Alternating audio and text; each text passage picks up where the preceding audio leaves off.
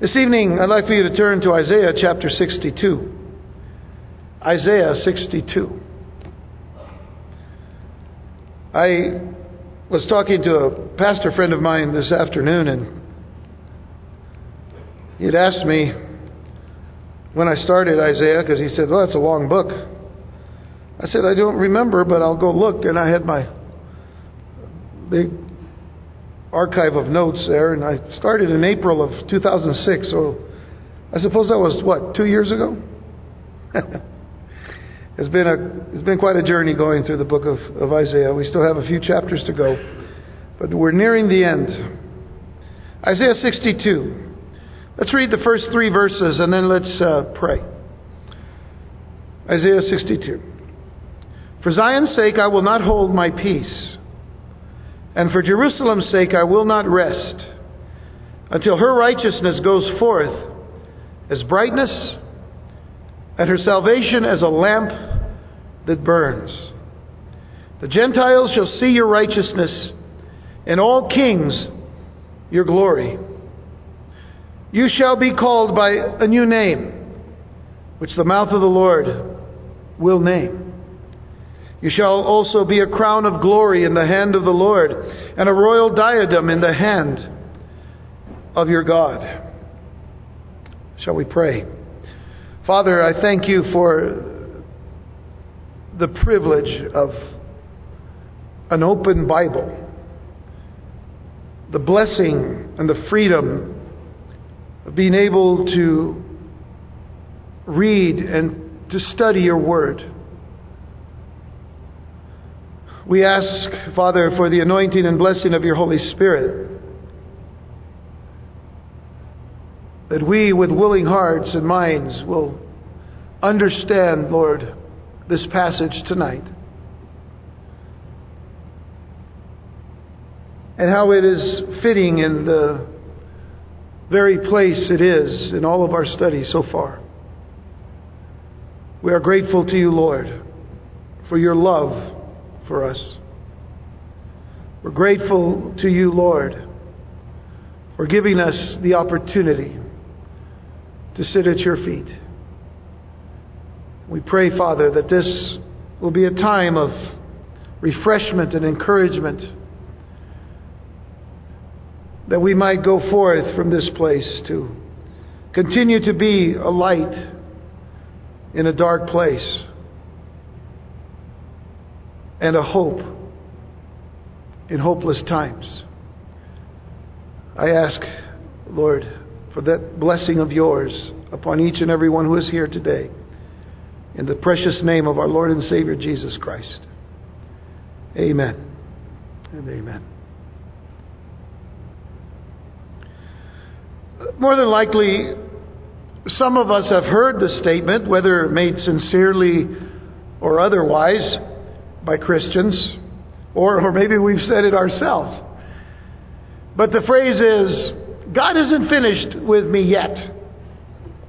Yep. We've said it or we've heard it. Well, there is certainly a lot of truth to that statement when you consider that we are all, as believers in Jesus Christ, we're all works in progress. And we know this by comparison and contrast. You know, we oftentimes start things we don't finish. You're probably thinking, if you've been here long enough, you're probably thinking, oh no, here he goes again, talking about his garage and all the stuff that needs to be thrown away, which at one point was seven years ago moved from one house to another, two years, what, four years later. Don't add it up, but uh, it's been a while. We start projects and we don't finish them uh, most of the time. We might finish a few.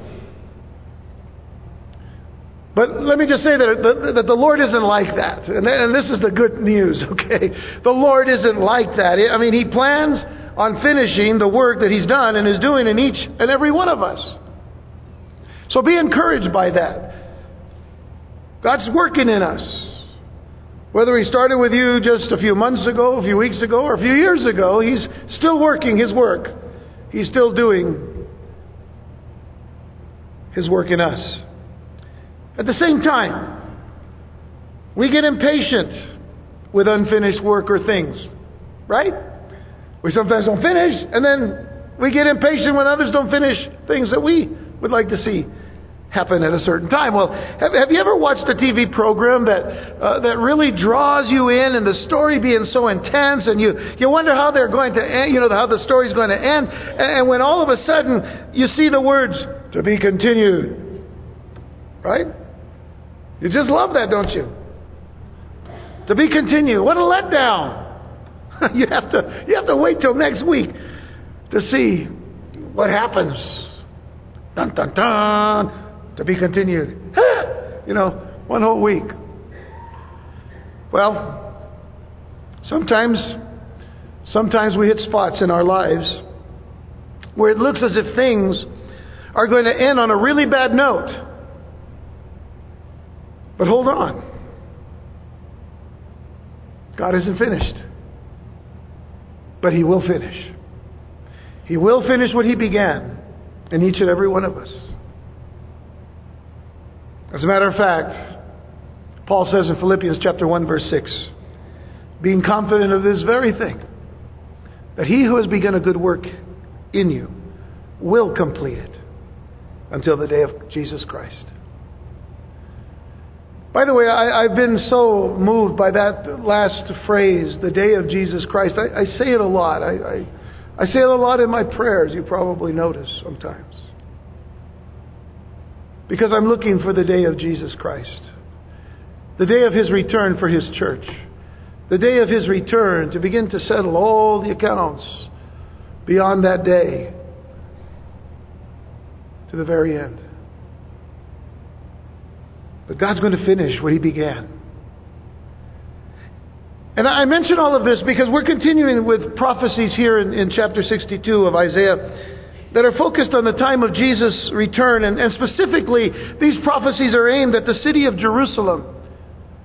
Uh, you know, there was a tremendous need to offer reassurance to the believing remnant of God's people who would soon experience the Babylonian captivity, that, that God's promises concerning that holy city would, would indeed be fulfilled. The Lord had given the wonderful assurance of salvation through the coming Savior, what we studied for so long uh, in Isaiah 53, especially. But now there was this need to be reassured. Lord, we just got the sign that said to be continued when they were taken into captivity, when they were taken away from their home, when they were taken away from the very place where God had made for them to worship Him. And they probably wondered, is God finished with us?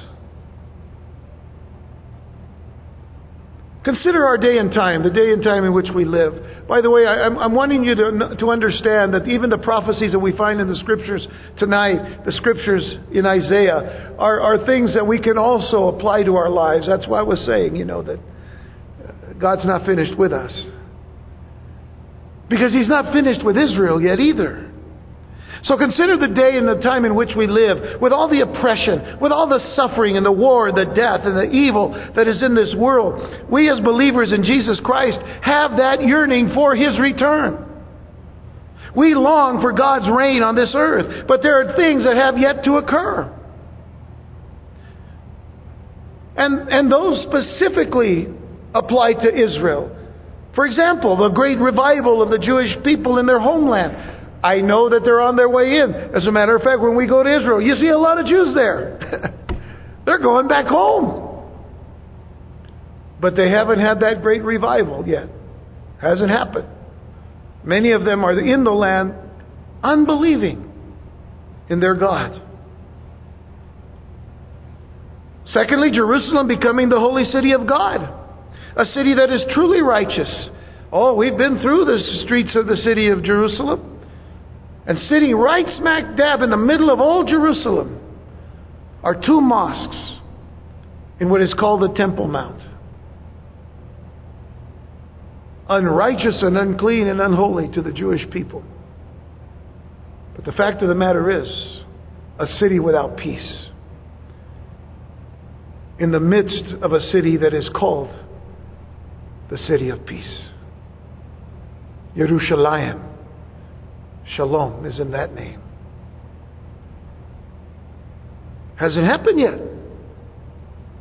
But let's remember something. God isn't finished with Israel yet. And while some have written them off, consider how God feels about his own people. Look at verse 1 of our text here in Isaiah 62. For Zion's sake, Zion is Jerusalem. For Zion's sake, I will not hold my peace.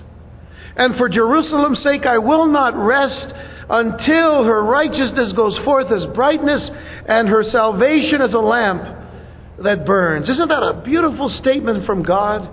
By the way, some people think that this might have been just the, the thoughts of Isaiah himself, but these are words of the Lord about his own city. He says, I will not hold my peace. I will not rest until her righteousness goes forth as brightness, and her salvation is a lamp that burns. You see, the Lord Himself is saying that He will not be silent, He will not be quiet or still or even inactive until Jerusalem is safe and restored. That is the promise that God has made. We say that God isn't finished with us yet. Well, He still has a lot to go, but you know, we just read a promise that said He's going to finish it. The same has to apply to Jerusalem. Because of the faithfulness of God, the faithfulness of His Word, the faithfulness of His promises, He says that He's not going to be silent until, until Jerusalem is safe and restored. Remember that Isaiah prophesied in a time when Jerusalem was still functioning as a city, but was spiritually corrupt, and he was looking forward to the time when Jerusalem would be desolate because she would be conquered by the Babylonians. And so prophetically, he speaks comfort and he speaks assurance to its discouraged and downcast citizens. God is not going to rest until Jerusalem is restored in a radiant righteousness.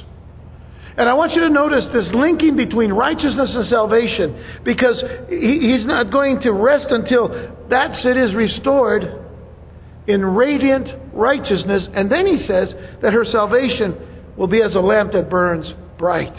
Righteousness and salvation.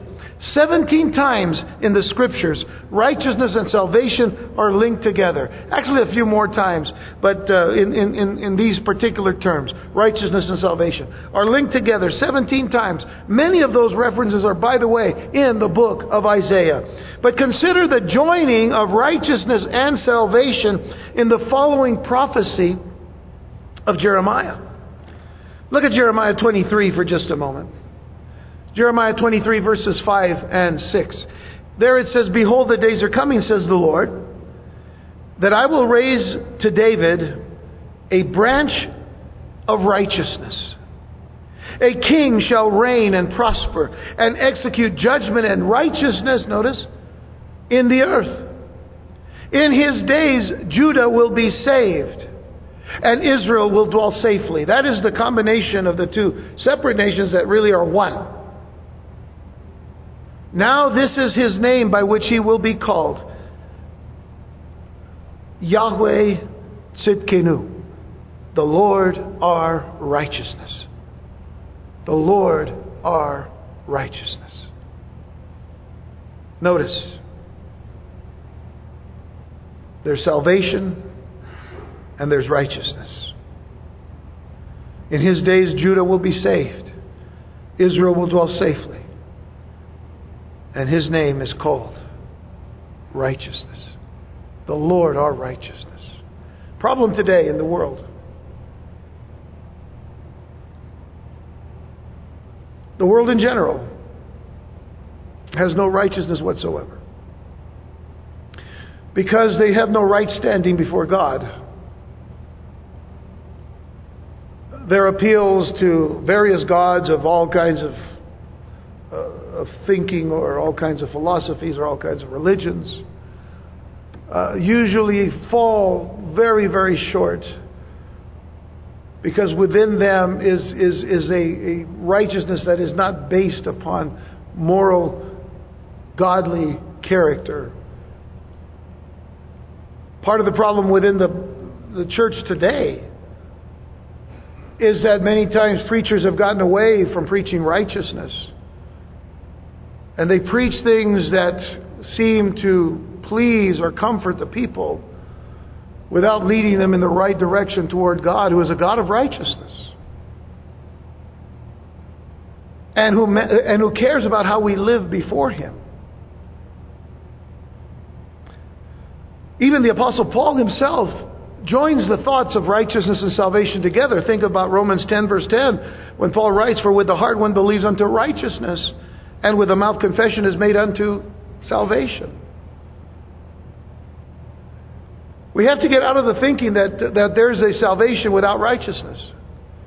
We have to get out of the thinking that there's a salvation that we can come to Jesus, but we don't have to be righteous in our lives, or we don't have to live right, or we don't have to live holy before God. It doesn't make sense, does it? That's why salvation and righteousness are so linked together as they are. And Paul is saying that we need to bring into agreement our confession and our life. We need to bring into agreement our confession and our life. The mouth and the heart need to be in harmony with one another.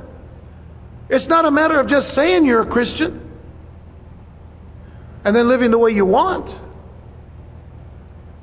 But it's confessing with the mouth and believing in your heart. You see, what was one of the biggest problems that Israel had? What were they, what were they being warned about all the time? They were being warned of just giving lip service to God. You come to me with your lips, but your hearts are far from me. Throughout all the prophets, you go all the way to the end, to Malachi, the last chapter, or the last book, I should say, of the Old Testament, in the Christian Old Testament. And you read through that small book, you realize that God is coming down on His people for making up the rules, for trying to take God on His own terms with their offerings. So they were showing some sense of lip service to God. Oh, we're going through the motions, Lord, but their hearts weren't in it. Take, for example, one of the things that they used to do uh, in Israel when their hearts were far from God and the, all they were doing was offering, you know, uh, offering words to God. They believed in the tithe. This is something that you can see in the, in the book of Malachi. They believed in the tithe. Every, every tenth thing, you know, was to belong to the Lord. So they would line up their sheep, for example. This is just an example. But they would line up their sheep, for example, 1 through 10, and on the tenth one, they put their weakest and ugliest little sheep. So they would pass over this rod, you know, under the rod. I mean, they would put a rod in, and they would pass one, two, three, four, five. Here's the tenth. It's, oh, sorry, Lord, it's the, it's the weakest one we got, but it's yours. It's the tenth. That's lip service. I mean, that's just that's just going through motions. You see, we do, we almost do the same thing in our giving today. We give God the worst, not the best. And that's what God is saying to his people. you give me the worst, not the best. So that was the part that was part of the problem with Israel. That's why they were in such dire straits, you know. I mean, every time, you know, they get into this thing, God had to chasten them. God takes them into some captivity, into some, you know, bondage, into some exile away from their, their, their land. And But now, see, God, you know, if we were God, we'd just say, You're out of here, you know, that's it. But God loves these people. And to be honest with you, I have to say, why? I don't know. But I have to say that about us too. God loves us. Why? I don't know. but that's a good thing because you know what? If, he knew, if, if we knew why He loved us, then we would have to say that He loves us only because of what we may do or what we may say or what we may act upon. In other words, we might merit that love. No. You see, bottom line is God loves us in spite of us. That's how great the God, the, the, the, the love of God is, that He loves us in spite of us. He took Israel, you know, you read in Deuteronomy 7, he took Israel and he said to them, I, you know, I didn't love you because you were greater than all the others and you were mightier than all the others. I, you know, that's because I loved you. And I called you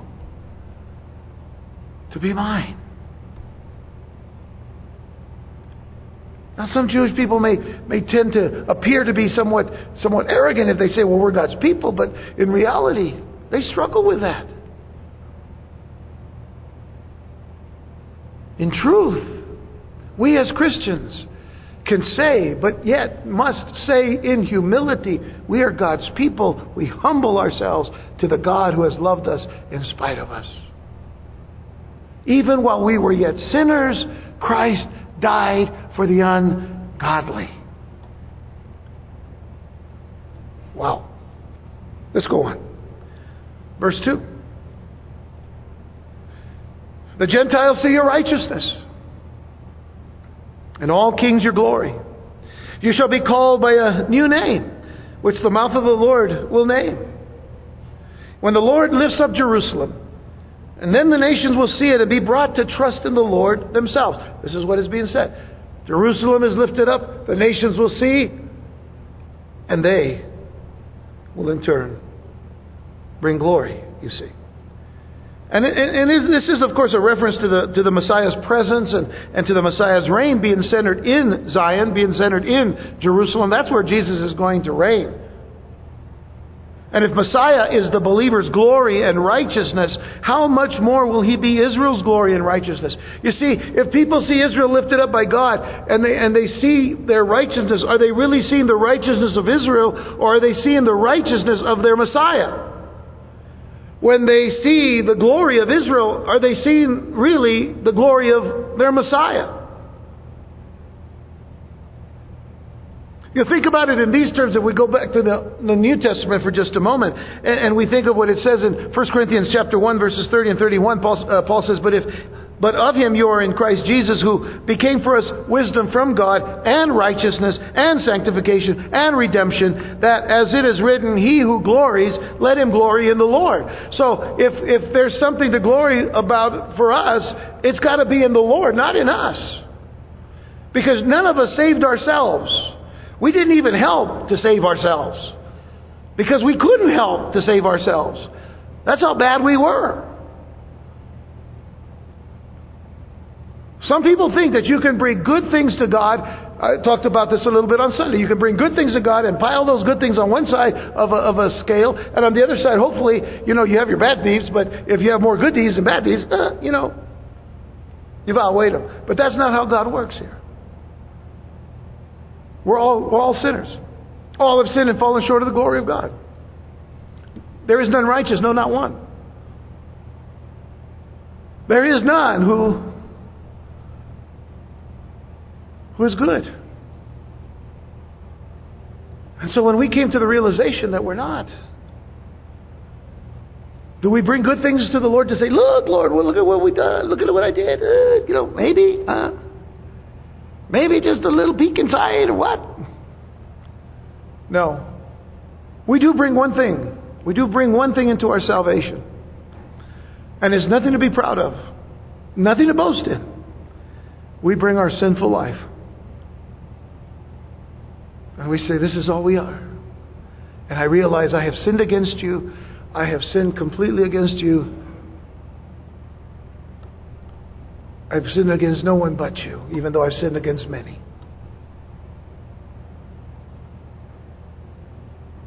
But I come seeking your mercy and your forgiveness. And I desire to be changed into the likeness of Christ, who loved me, gave himself for me.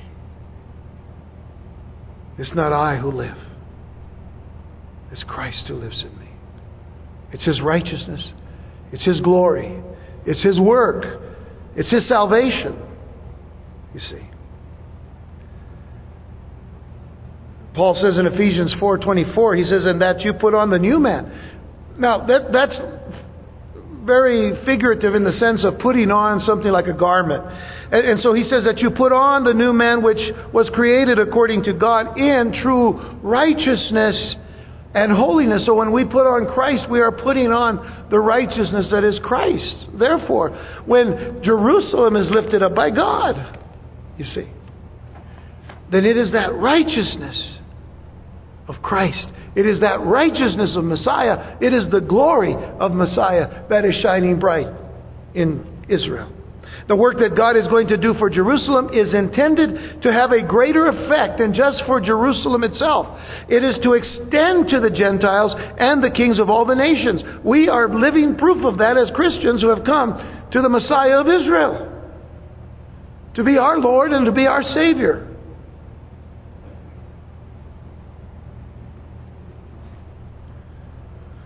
Now, this will be the response to such a great transformation. Uh, and with such a transformation, this will come with a new name, as our text says. Think of it a new heart, a new situation, a new earth, as it were. And a new righteousness demand a new name. We'll see shortly what that name will be since the mouth of the Lord will name it. But notice verse 3, if you will. You shall also be a crown of glory in the hand of the Lord and a royal diadem in the hand of your God. Now, having a new name means that it will have a new righteous character. When you have that name that God gives to you, it, it is reflective of a new righteous character. So, what, what name was given to us? In the name of Jesus, every knee shall bow, heaven and earth and under the earth, and every tongue shall confess that Jesus Christ is Lord to the glory of God the Father. That name has been given to us. We're called Christians, followers of Jesus. That's who we are. It's a beautiful name. I mean, we'll still have our other names. I mean, that's how we're going to know each other, you know. But uh, we're going to be real thankful that the new Charlie is a whole lot better than that old one. And all of your names too. You shall be a crown of glory in the hand of the Lord. You know, having a, having that name, you know, think about it, uh, is a crown. It says like a, like a crown or a diadem. By the, by the way, a diadem here, the, this particular word in the in the Hebrew means a large metal ring worn around the head. And sometimes when you see crowns uh, that are worn on heads, you know, with a lot of jewels, they're like metal rings. They're just like big, huge rings that go on the head. They don't even look comfortable. You know, you can't size it. New Era doesn't make them yet. You know, and so they're not adjustable. They just got to have to fit it on your head. And, and so that, that's what a diadem is. And, and, and, a, and, so this crown or diadem adorns a person's head. And, and Jerusalem will be that adornment to the Lord. But I want you to notice something. I want you to notice that it isn't on his head. Look what it says. You shall also be a crown of glory in the hand of the Lord and a royal diadem in the hand of your God. Makes me, makes me think about, you know, uh, I'm not saying this about the Lord, of course, but uh, you know, he's got his he's got his crown in his hand, you know, and and uh, I, always think about you know how people wear their caps nowadays, you know, uh, it, it's just funny, you know, you got these bills on these caps and they put them over to the side, and I'm thinking, dude, the bills for you, you know, keeping the sun out of your eyes, or they put it in the back. And, and I, I heard somebody say one time, oh yeah, you know, there was this one guy wearing this hat with a bill backwards, and he said, boy, I sure wish they made these so that they could cover, you know, the sun from your eyes. All you got to do is turn it around, you know. It didn't work. I don't know why he said that. I have no idea. But anyway, so here's here's this crown in a hand. You know, you think it's going in the head, but he's got it in the hand. Why? You see, the mention of the hand has to be figurative for being under the Lord's protection.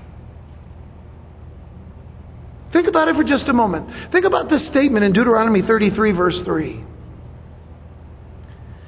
Yes, He loves the people.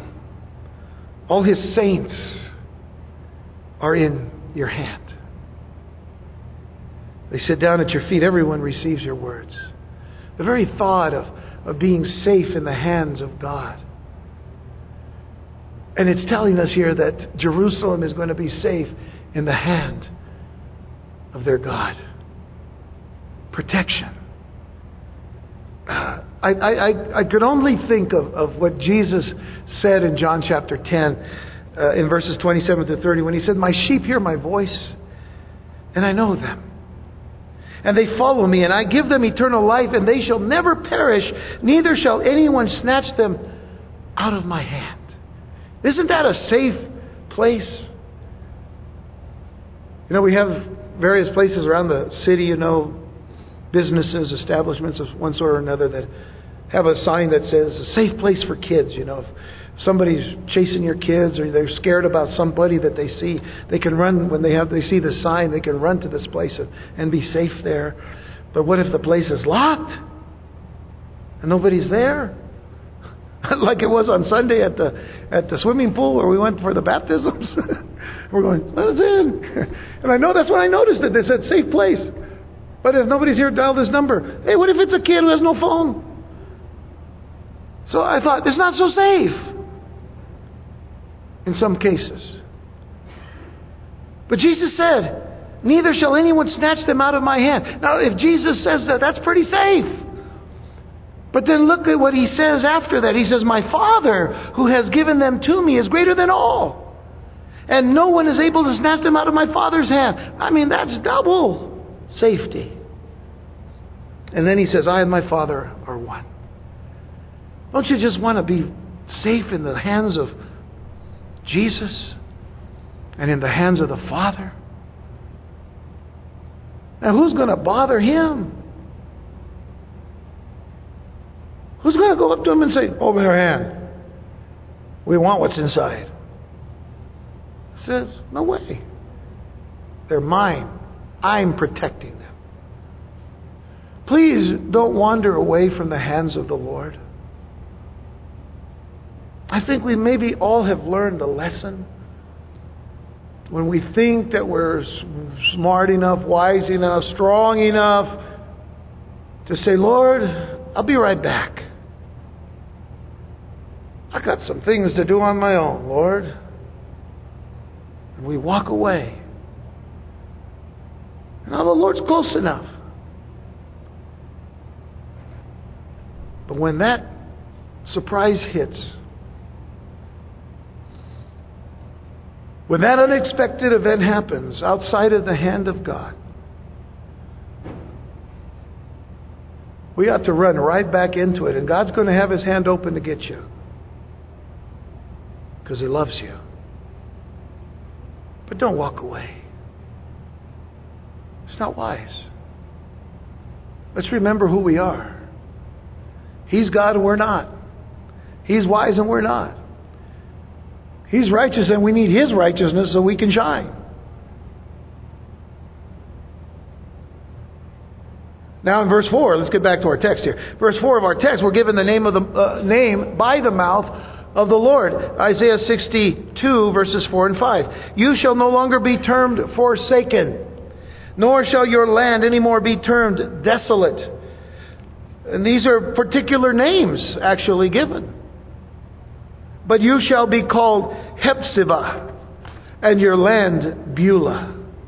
For the Lord delights in you, and your land shall be married. For as a young man marries a virgin, so shall your sons marry you. And as the bridegroom rejoices over the bride, so shall your God rejoice over you. War, defeat, and desolation were experiences that Jerusalem and Israel knew firsthand. God's people knew what it was like to feel forsaken.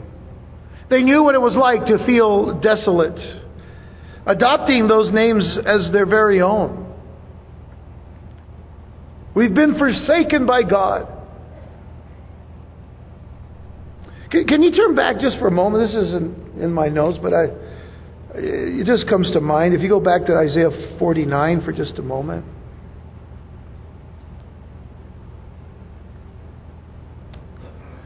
And do you remember this passage here in verse 14? But Zion said, The Lord has forsaken me, and my Lord has forgotten me? And then the response to that statement, verse 15 Can a woman forget her nursing child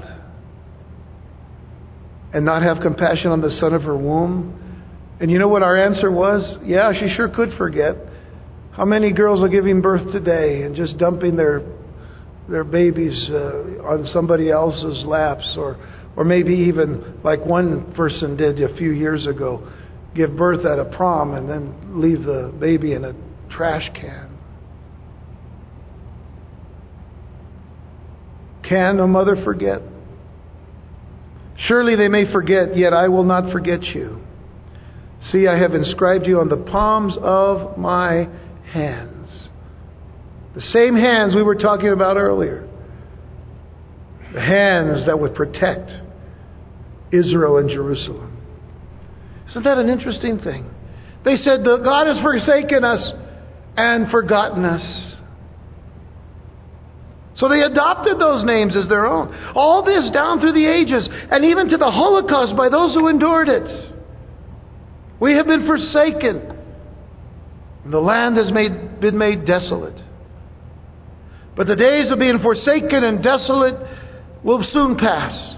Even today, the land is nowhere near what it was when certain Bible teachers and scholars over a generation ago were still commenting on the desolateness of the land of Israel, which they called Palestine at the time, because there really wasn't an Israel. But I can assure you today, there is an Israel. And you can go and see it, and you can see the things that God has done and is doing to prepare us for what He's already said He's going to do in the book of Isaiah. Today, God's hand can be seen in the beauty of the orchards in the desert, fruit everywhere, where there was nothing but dust and sand and rock. Isaiah 35, uh, uh, just going back in, in, in, in, reference to just what we've studied already. Then the lame, verse uh, 6, then the lame shall leap like a deer, the tongue of the dumb sing, for water shall burst forth in the wilderness and streams in the desert. The parched ground shall become a pool, and the thirsty land springs of water. In the habitation of jackals, where each lay, there shall be grass with reeds and rushes. Those of you who remember Ronnie Simon, who was here, uh, our tour guide from the last trip we were on a few months ago when he was here, was talking about how, how the, their desalination plant was, was just you know, taking you know, the salt water from the sea and beginning to turn it into fresh water. I mean, going on even at, at present in a greater way than in any other nation today. God is already taking the city of Jerusalem itself and changing it from a place of desolation and of disappointment into a place of His delight. Sometimes believers in Christ, and, and, this, is, this is what we need to consider for ourselves. Sometimes believers in Jesus Christ think that God sees them in terms of disappointment. For example, and oh, by the way, maybe that sometimes comes from you know, from preachers that are just a little bit too uh, legalistic, you know. You can't do this, you can't do that. Can't you, can't you read the sign? I took that from an old 60s song, by the way. But that's the way some people see it. They see themselves in terms of disappointment in God's eyes. For example, these are quotes from actual employee performance evaluations. So those of you that do evaluations and stuff, these are actual ones. Maybe you wrote this. I don't know. Here it is, one of them. Since my last report, this employee has reached rock bottom and has started to dig. Here's another one. Works well under constant supervision and cornered like a rat in a trap.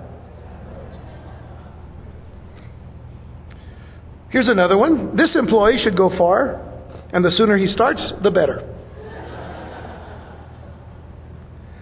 One guy writes, he would argue with a signpost. When his IQ reaches 50, he should sell. And my favorite, the wheel is turning, but the hamster is dead. Okay. You ever felt like that? You may feel like God thinks about you like this, but the truth is, you are His delight. You are His delight. What are his thoughts towards you right now? So you could probably make up thoughts, but what are His thoughts towards you right now? Let me give you a little help here. Psalm 40, verse 5. Many, O Lord, my God, are your wonderful works which you have done, and your thoughts toward us cannot be recounted to you. In order, if I would declare and speak of them, they are more than can be numbered. Consider the context of what he's saying. Your thoughts toward us cannot be recounted. Your wonderful works toward us. Psalm 139, verse 17, one of my favorite verses of Scripture. How precious also are your thoughts to me, O God. How great is the sum of them. My favorite verse of Scripture is Jeremiah 29, verse 11. For I know the thoughts that I think toward you, says the Lord, thoughts of peace and not of evil to give you a future and a hope. What thoughts does he have towards you? Disappointment? Phil Keaggy years ago uh, sang a song called Disappointment, His Appointment. Change one letter, and you'll see the serving of God's purpose is our better choice for thee. One letter. You're either a disappointment or you're his appointment. I'd rather be his appointment. Sometimes there's disappointing things along the way, but you know, for the most part, he's always there and he says, Hey, I'm here because I love you and I delight in you. Would you delight in me? I think that's sometimes the thing that's missing, that we're not delighting in the Lord. I wonder sometimes what, pe- what people are thinking. Now, I'm not thinking about this about you guys here, not one of you here. But I sometimes wonder, you know, in other times, in other places, you know, other people, you know, where you're singing songs of praise and thanksgiving unto God, and they're just like, when is this over? You know, don't you delight in the Lord? Don't you think it's a wonderful thing when God hears you come in here singing, Praise be to God. Praise and thanksgiving to the God who made us and created us and watches over us and gives us everything we need for life and godliness through Jesus Christ. Isn't it just great to delight in the Lord? Instead of being stumps on a log. But do you know do you want to know where God made us his delight? God made us his delight at the cross.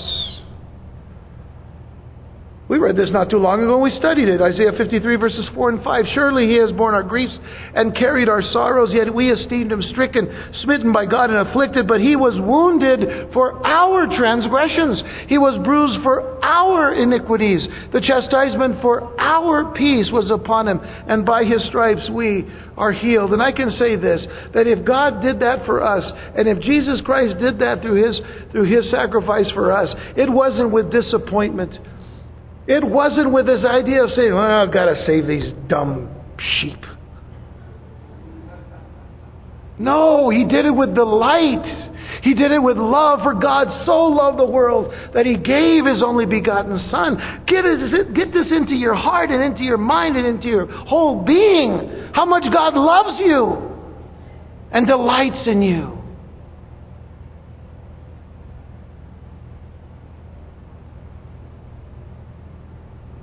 Romans 5, verse 8 says, But God demonstrates His own love toward us in that while we were still sinners, Christ died for us.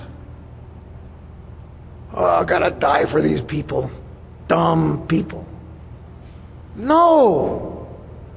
He knew we were dumb already, but that's not why. He knew. Turn to Hebrews. This is not my nose again, but you know this, this has to be mentioned. Hebrews chapter 12. There's one word, one word here. Looking unto Jesus. Verse 2, by the way. Hebrews 12, verse 2. Looking unto Jesus, the author and finisher of our faith, the beginning and the ending, the starting line, the finish line of our faith, who for the joy, you see that word? Do you see it? It's not up there. That's the cross, yes. Do You see it in your, in your scriptures. Hebrews 12, verse 2. Who for the joy, you see it? I want to see it in your face, you see? Who for the joy set before him endured the cross, despising the shame, and has sat down at the right hand of the throne of God. Hey, folks, who for the joy set before him. No disappointment. He knows what you're going to do tomorrow. That could be pretty disappointing. He, he knows what you're going to do, to, you know, as soon as you leave here. He knows right now what you're thinking. Well, I wish Charlie would hurry up. He knows you're thinking. And yet he's delighting in you. As for Israel, getting back to Israel, as for Israel, there will come a day when Zion and God's people will know the unbroken presence and love of God as a wife should know the presence and love of her husband. That's why he calls them Beulah, which means married. In fact, Revelation 19, verse 7, foresees this to some extent as the marriage supper of the Lamb. Revelation 19, verse 7 says, Let us be glad and rejoice and give him glory, for the marriage of the Lamb has come, and his wife has made herself ready. But when you get back over to verse 5 of Isaiah 62, it says, For as a young man marries a virgin, so shall your sons marry you meaning coming back into the possession of the land. And as the bridegroom rejoices over the bride, so shall your God rejoice over you. The sense of this passage is that the holy city will be repossessed by children of Israel. And, and the Lord will rejoice over Jerusalem like a bridegroom rejoices over his bride. They will know how much he loves them. His feelings toward them being much more than an obligation you see, here again, the question to us is do we come to church out of obligation or do we come because we love God? Do we love Jesus? I remember as a Catholic, we had days of obligation. I never saw anybody happy. I gotta go. It's obligation. I got an obligation to be here. I'd rather be somewhere else, but I got an obligation. I'm not making fun of the people who are sincere about their their faith, but I'm, I'm just telling you, man, this is the way it is. Sometimes even in the church today, oh, it's like an obligation. I gotta be here. I gotta go. To, where are you going? I gotta go to church. You gotta go. I want to go. What a difference. So, where was I? Oh, listen to this beautiful verse, Zephaniah. This is a hard one. It's, it's a long word that starts with a Z. Zephaniah Zephaniah chapter 3, verses 16 and 17. Beautiful. It says, In that day it shall be said to Jerusalem, Do not fear Zion. Let not your hands be weak. The Lord your God in your midst, the mighty one, will save. He will rejoice over you with gladness. He will quiet you with his love. He will rejoice over you with singing. I would love to hear the Lord sing, man. That's just got to be beautiful. Isn't that something? The Lord will be singing to Jerusalem. Paul understood this. Ephesians 3, verses 18 and 19. For us, we, he says, May you be able to comprehend with all the saints what is the width and the length and the depth and the height, to know the love of Christ which passes knowledge, that you may be filled with all the fullness of God. To know the love of Christ. Oh, what beautiful words. Well, we got to move fast. I'm going to put it in overdrive now, so be ready. The Lord now makes a promise to protect Zion in the next chapter, in the next part of the verse. Uh, I should say the next part of the chapter, verse six. Let's get there. Very important passage too. He says, "I have set watchmen on your walls, O Jerusalem. They shall never hold their peace day or night. You who make mention of the Lord, do not keep silent. In other words, keep bothering me, okay? That is in essence what he's saying. Keep bothering me. Don't be silent and give him no rest. Speaking of God, give him no rest, give me no rest, till he establishes, until he makes Jerusalem a praise in the earth. The Lord has sworn by his right hand and by the arm of his strength, surely I will no longer give your grain as food for your enemies. That's what was happening when Jerusalem would, you know, disobey the Lord, and the Lord had to bring about this, this kind of chastisement through these nations coming. They would take their food, you know, and the sons of the foreigner shall not drink your new wine for which you have labored. Notice verse 9, but those who have gathered it shall eat, shall eat it and praise the Lord. Those who have brought it together shall drink it in my holy courts. Now, in the ancient world, watchmen were stationed on the walls of the city, many times in a tower that was designed for watchmen to watch for the approach of enemies toward the city. Now, while on guard, they were never to sleep. What good is a watchman that sleeps? So they had to stay awake. They had to be alert always. Symbolically, the prophets were the watchmen of Israel. And in this passage, this is no exception, based on the phrase in verse 6 you who make mention of the Lord. Well, that's the prophet. They were to always make mention of the Lord. And they were to be alert on Jerusalem's behalf. They were to give themselves and God no rest until He establishes Jerusalem as the praise of the earth. So that's why He says, Keep bothering me. Give me no rest until this happens. Ezekiel chapter 3, this is just to give you an indication of the prophets being the watchmen. Ezekiel 3:17, Son of man, I have made you a watchman for the house of Israel. Therefore hear a word from my mouth and give them warning from me. Ezekiel 33, verse 7. So you, Son of Man, I have made you a watchman for the house of Israel. Therefore you shall hear a word from my mouth and warn them for me. In, Jeru- in, in Jeremiah, by the way, you don't have to turn there, but in Jeremiah chapter 6, there's mention of a watchman that God has given you know, him to be a watchman or, or given Israel watchmen to tell them, to warn them, but they wouldn't listen. See, see, so the problem is if the watchman is doing his part, you know, he's saying, here's the danger, here's coming, be ready.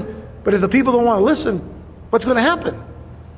It doesn't matter how alert the watchman is, things aren't going to happen. At least for Israel. The enemy's going to come and take them.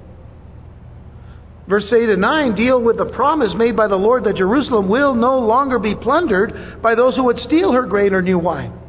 Instead, they will eat their own food and be allowed free, uh, allowed freely to worship in the promised land. So again, they're, they're, they're going to be worshiping once again. And, and there is also in verse 9 an anticipation of the rebuilding of the temple. Notice it says, Those who have brought it together shall drink it in my holy courts. So the anticipation is that there is going to be a temple. There's no temple there now. The only thing on the Temple Mount are Muslim mosques. But this is telling us that won't be for very long. I have no idea what's going to happen, how it's going to happen. But that's, that's, a, that's a powder keg right there. But God's in control. Praise the Lord. We're not, so we can just thank the Lord. Thank you, Lord. I don't have to mess with that. So, verse 10 now. It says, Go through, go through the gates, prepare the way for the people, build up, build up the highway, take out the stones, lift up a banner for the peoples. Now, the way that this is written here, it is almost as if the Lord is on his way. And the people are being encouraged to get the city ready for him. In fact, in the next chapter, we will see Messiah coming to Jerusalem.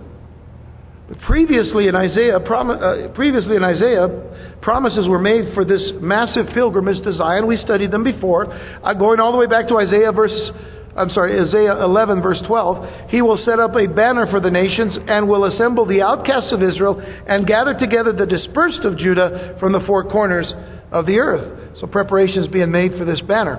Isaiah 40, verse 3, the voice of one crying in the wilderness, prepare the way of the Lord, make straight the desert a highway for our God. Now, that was also used by whom? John the Baptist for the first coming of Jesus. Isaiah 57, verse 14. And one shall say, Heap it up, heap it up. In other words, building up the road. Prepare the way, take the stumbling block out of the way of my people. So we've, we've covered these things talking about the road that's being built into Jerusalem. But not only will the people be able to come then, but because of the banners, they will be attracted to come. That is the whole idea for the banners themselves. Yet the greatest attraction for them all is still to come. And that is what we see in verses 11 and 12 as we get ready to close this passage. It says, Indeed, the Lord has proclaimed to the end of the world, Say to the daughter of Zion, Surely your salvation is coming. Behold, his reward is with him, and his work before him, and they shall call them the holy people. In other words, by the way, that's like saying the saints, the separated people, the saints, the redeemed of the Lord, and you shall be called sought out, a city not forsaken. In other words, what was once forsaken shall now be the city that is being sought after by all the nations, by all the peoples at the time of the return of Jesus Christ. This announcement is significant for the present hour as well. It is a proclamation that goes to the ends of the earth. The salvation of Israel is part of God's overall plan of salvation. And I mean that in this way. Jewish people today still need to know that Jesus is Israel's Messiah. They still need to hear the gospel. I know that there are some people today who are considered Christian Zionists that uh, you know they say you know we we're we're we're 100% behind Israel. We're going to back them up. We back them up in prayer and all, but you know we want to also just kind of let them be Israel because God will take care of them. What an opportunity to preach the gospel. Well, they'll be offended. Hey, that's what Jesus said would happen anyway. Talked about this on Sunday as well. About the offense. But they still need to hear and they still need to know. It is a beautiful thing. We have, we have some Messianic Jews in our congregation. Those of you who came to, uh, to the Seder a couple of weeks ago. Remember what Jeremy was saying about his own testimony. Coming to Christ because he heard the gospel. You see, we ought not to be afraid to let people know that Jesus is their Messiah. Paul says in Romans 1, verses 16 and 17, For I'm not ashamed of the gospel of Christ, for it is the power of God unto salvation for everyone who believes, for the Jew first. That's right there. for the Jew first, and also for the Greek or Gentile. For in it the righteousness of God is revealed from faith to faith, as it is written, the just shall live by faith.